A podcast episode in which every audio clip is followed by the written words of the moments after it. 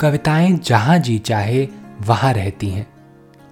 कभी नीले आसमान में, कभी बंद खिड़कियों वाली सकरी गली में, कभी पंछियों के रंगीन परों पर उड़ती हैं कविताएँ तो कभी सड़क के पत्थरों के बीच यूँ ही उगाती हैं।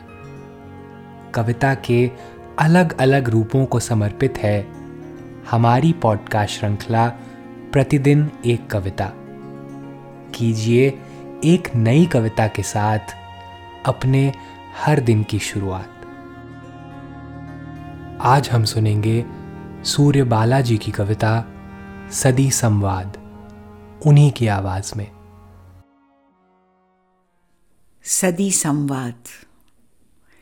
आधी सदी पहले वो मेरा छोटंका देवर रसोई के दरवाजे पर डंका सा पीटता था। कि उसे स्कूल की देरी हो रही है। और बाईस की मैं सहमी सक पकाई।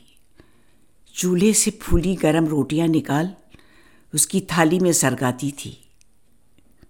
और फिर नल की धार में भाप से जली अपनी उंगलियाँ ठंडाती थी। छज्जे से देखता मेरा पति मन ही मन आश्वस्त हो लेता था।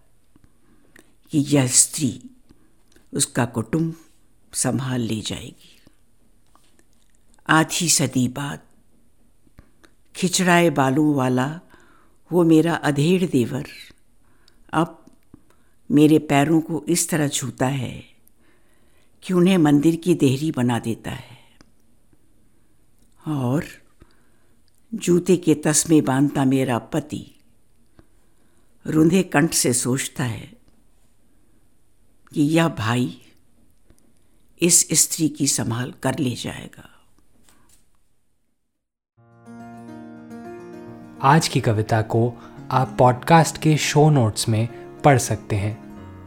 आप जहाँ भी प्रतिदिन एक कविता सुन रहे हैं, वहाँ अपने कमेंट शेयर करना ना भूलें। अगर आप चाहते हैं कि नई धारा रेडियो की यह प्रस्तुति हर सुबह आपके व्हाट्सएप पर आ जाए तो हमें इस नंबर पर मैसेज भेजें। Seven four two eight seven seven five three seven six कल एक और कविता के साथ फिर मिलेंगे।